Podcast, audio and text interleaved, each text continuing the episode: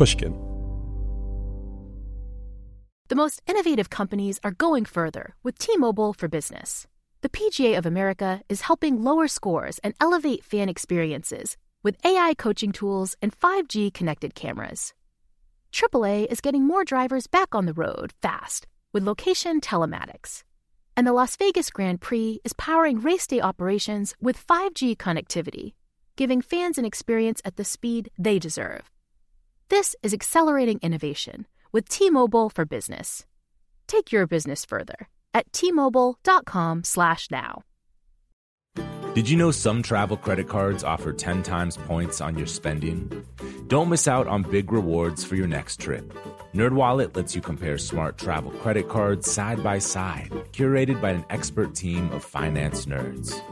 What could future you do with better travel rewards? A free flight? A room upgrade? Don't wait to make smart financial decisions. Compare and find smarter credit cards, savings accounts, and more today at nerdwallet.com. Reminder, credit is subject to lender approval and terms apply. NerdWallet, finance smarter. You know you've got a comeback in you. When you take the next step, you're going to make it count for your career, for your family, for your life you can earn a degree you're proud of with Purdue Global. Purdue Global is backed by Purdue University, one of the nation's most respected and innovative public universities. This is your chance. This is your opportunity. This is your comeback. Purdue Global, Purdue's online university for working adults. Start your comeback today at purdueglobal.edu. This is solvable.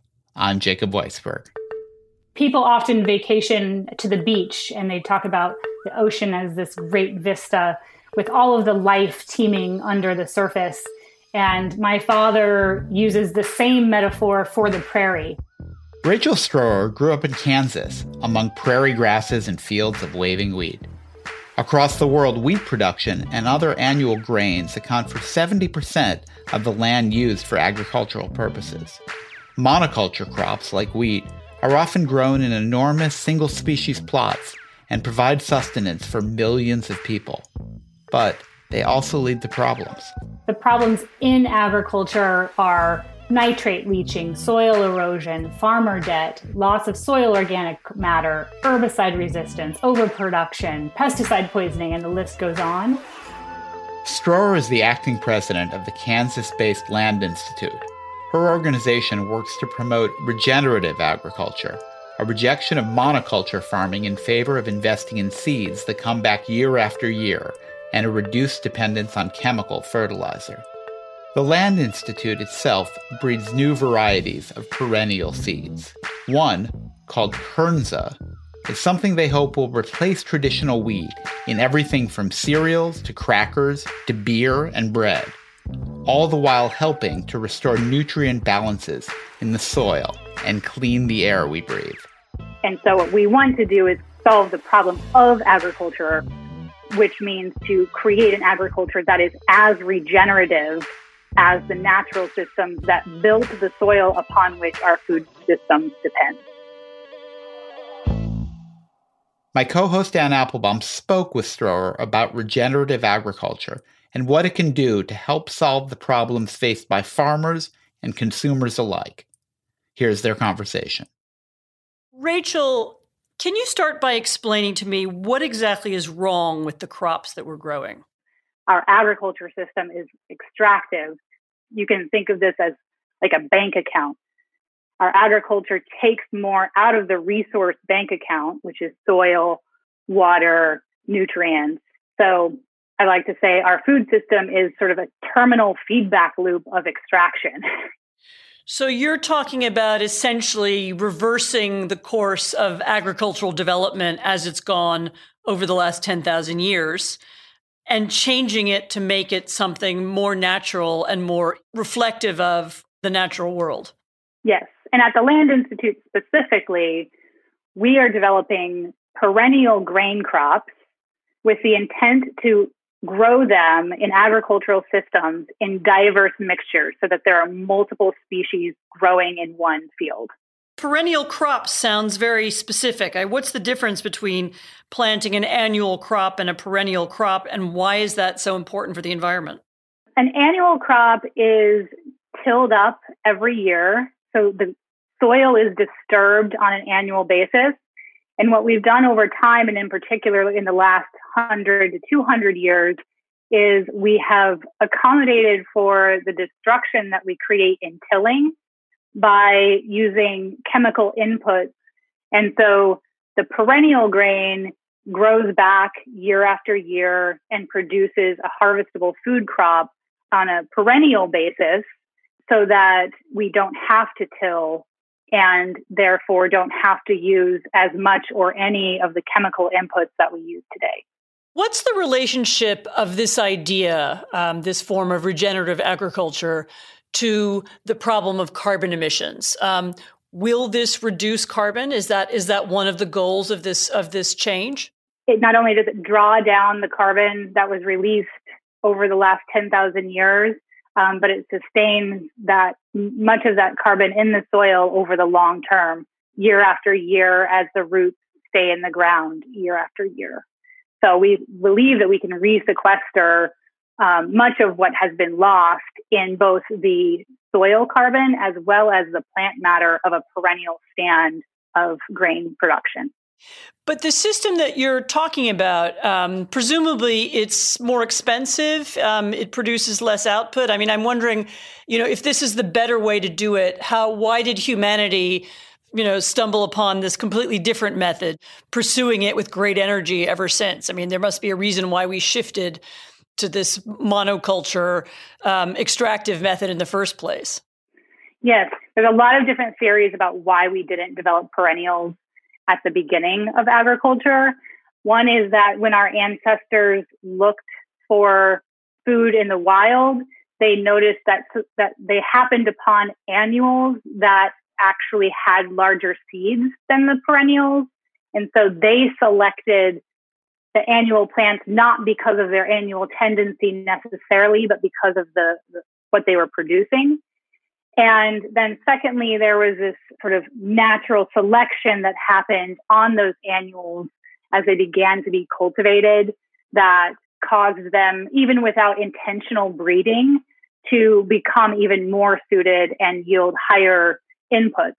There's also the benefit that the annual dies every year, that it cannot survive.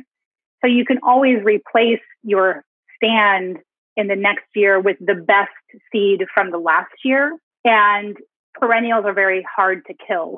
So we can breed perennials more easily now because we have knowledge of plant breeding and sort of computational skill that allow us to move more quickly. And we also have large machinery and ways of killing a perennial, you know, or, or transitioning it out so that we can breed it um, in a more conventional and you know in the in a similar way that we breed annuals and have over the last couple hundred years. And that's not more expensive. It's not prohibitive in, in some other way. I don't. I don't believe that the that breeding perennials is more expensive than breeding annuals today. However, it takes time. You know, it's taken an intensified 150 years to get the high yielding grain crops, you know, handful of grain crops that we have today. And um, in just about 20 years of intensive breeding on Kernza perennial grain, for instance, it is showing signs of being able to um, live up to its um, annual wheat substitute in the next 10 or 20 years. Tell me about Kernza. Um, it's one of the grains that you've promoted, and I've I've read a little bit about it. It's being grown by several in several places around the country, but it's not on the market yet. Tell us about this particular grain and, and why you're working on it. So, Kernza is one of five crops that we're developing at the Land Institute, five perennial grain crops we're developing at the Land Institute. It is a nuttier version of, of wheat, really. It's from the plant called intermediate wheatgrass. So it looks like wheat in a field, but the seed is much smaller. It is longer than a wheat berry, which is pretty plump and short brands like General Mills started using it. And it is growing on about 2,000 acres in the United States and also in Sweden and France. And we already have over 50 collaborators on six continents. I think 15 countries are represented working in this realm, collaborating with the Land Institute. There's work in Canada, in um, Argentina. So we're really trying to, in the next few years, solidify that international work because what we're trying to accommodate is the 70% of ag lands covered in annuals.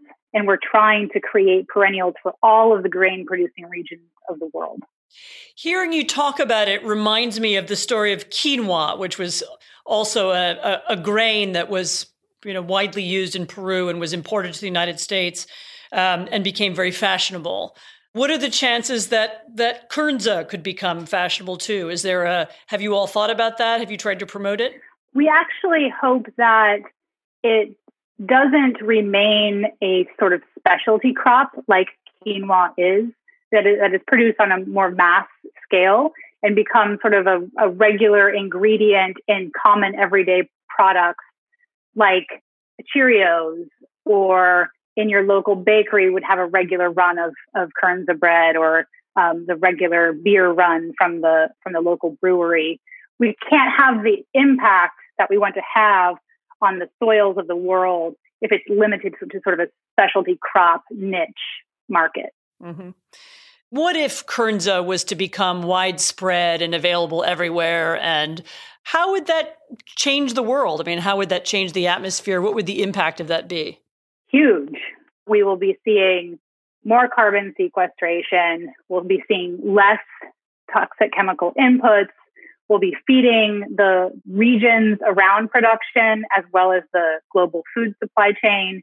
Regenerative agriculture is one of the few areas that can potentially solve 10% of climate change. And perennial grains specifically on the landscape offer one of the most promising avenues for carbon sequestration on Earth to date. So I envision that when Kernza and other perennial grains like it find their way onto the annual production, grain production lands of today, which is about 70% of our total agricultural land. And we'll also be stewarding the, the livelihoods of farmers and farm workers because we're not requiring the sort of them to, to maintain the economic treadmill of farming, which is leading to all kinds of consolidation and other issues. So it's a pretty utopian vision in my mind if we can get perennials on the landscape broadly and globally. Rachel, let me back up a little and ask you something a little more basic, namely, what drew you to this story, to this issue? Why perennial crops? How did you originally get interested in farming? I mean, was it through a love of food? Was it through was it through the landscape? I was born and raised in central Kansas and my father was sort of a, a novice environmentalist and had a prairie land that I helped him restore when I was young. So I always had a sort of environmental ethic and um, and I grew up in the prairie among these perennial grasslands. People often vacation to the beach and they talk about the ocean as this great vista with all of the life teeming under the surface. And my father uses the same metaphor for the prairie, um, which has been described more often as sort of a barren wasteland.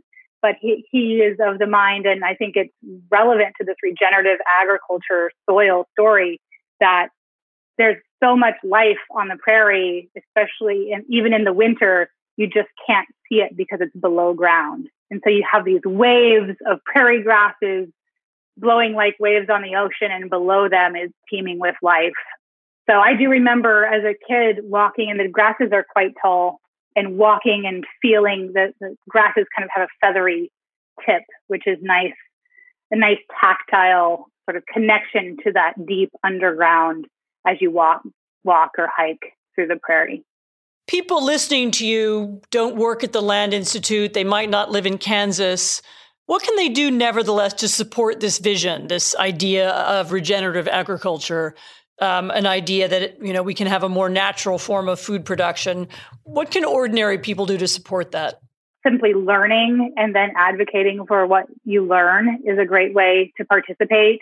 Go to the Land Institute's website, read more. There's all kinds of books. Project Drawdown has all kinds of information about what's called carbon farming. Eat perennially. There are perennial things that you can eat now. Can Can you name a few for us? Um, almonds, tree crops. Um, there are some perennial vegetables, avocados, asparagus, um, and the list goes on.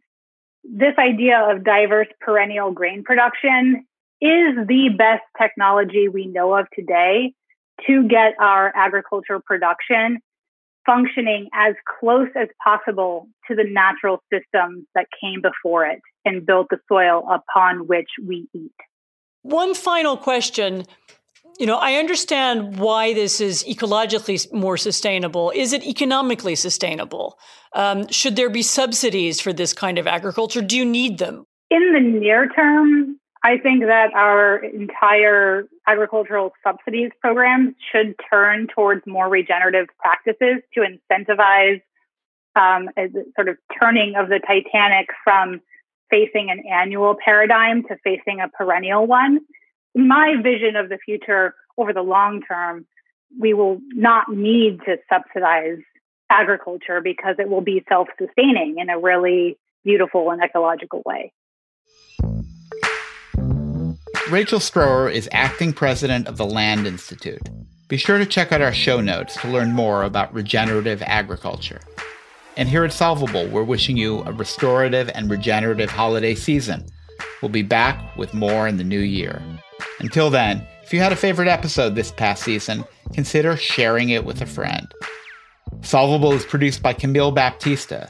And this is Camille's last week with Solvable. We'll miss your terrific work, Camille. The senior producer of Solvable is Jocelyn Frank. Catherine Girardeau is our managing producer. Mia Lobel is our executive producer. We're also saying goodbye this week to our research intern, Kobe Guilford. Kobe, it's been great to have your help this semester. Special thanks to Carly Migliori, Khadijah Holland, Eric Sandler, and Heather Fain. I'm Jacob Weisberg.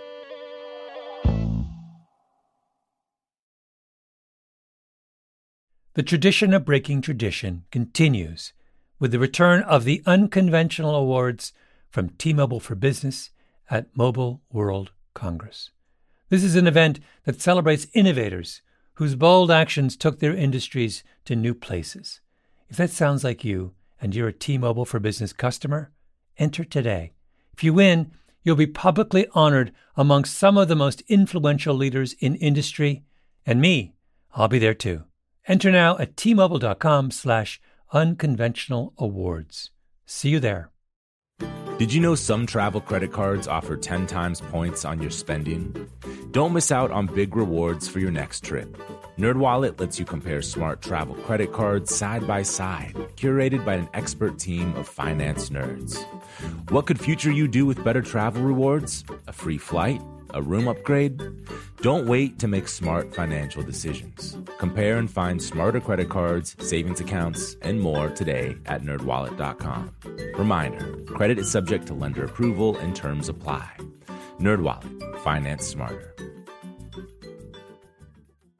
With Lucky Land slots, you can get lucky just about anywhere. Dearly beloved, we are gathered here today to Has anyone seen the bride and groom? Sorry, sorry, we're here. We were getting lucky in the limo and we lost track of time. No, Lucky Land Casino, with cash prizes that add up quicker than a guest registry. In that case, I pronounce you lucky. Play for free at LuckyLandSlots.com. Daily bonuses are waiting. No purchase necessary. Void where prohibited by law. 18 plus. Terms and conditions apply. See website for details.